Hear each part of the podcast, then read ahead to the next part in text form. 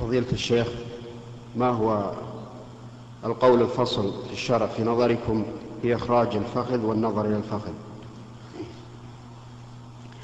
الذي الذي نرى أن الفخذ من حيث هو ليس بعورة.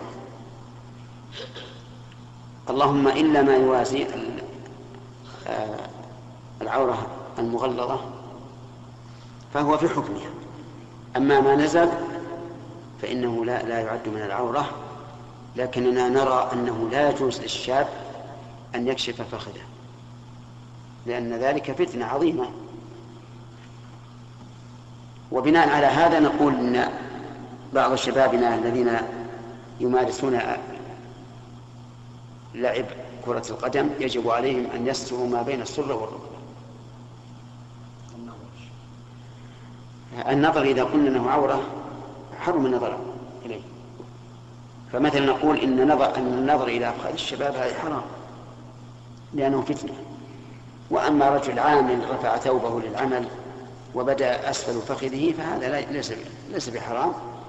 ولكني لا أعتقد أن احدا يريد أن يتقصد النظر إلى هذا. لا فائدة منه. نعم.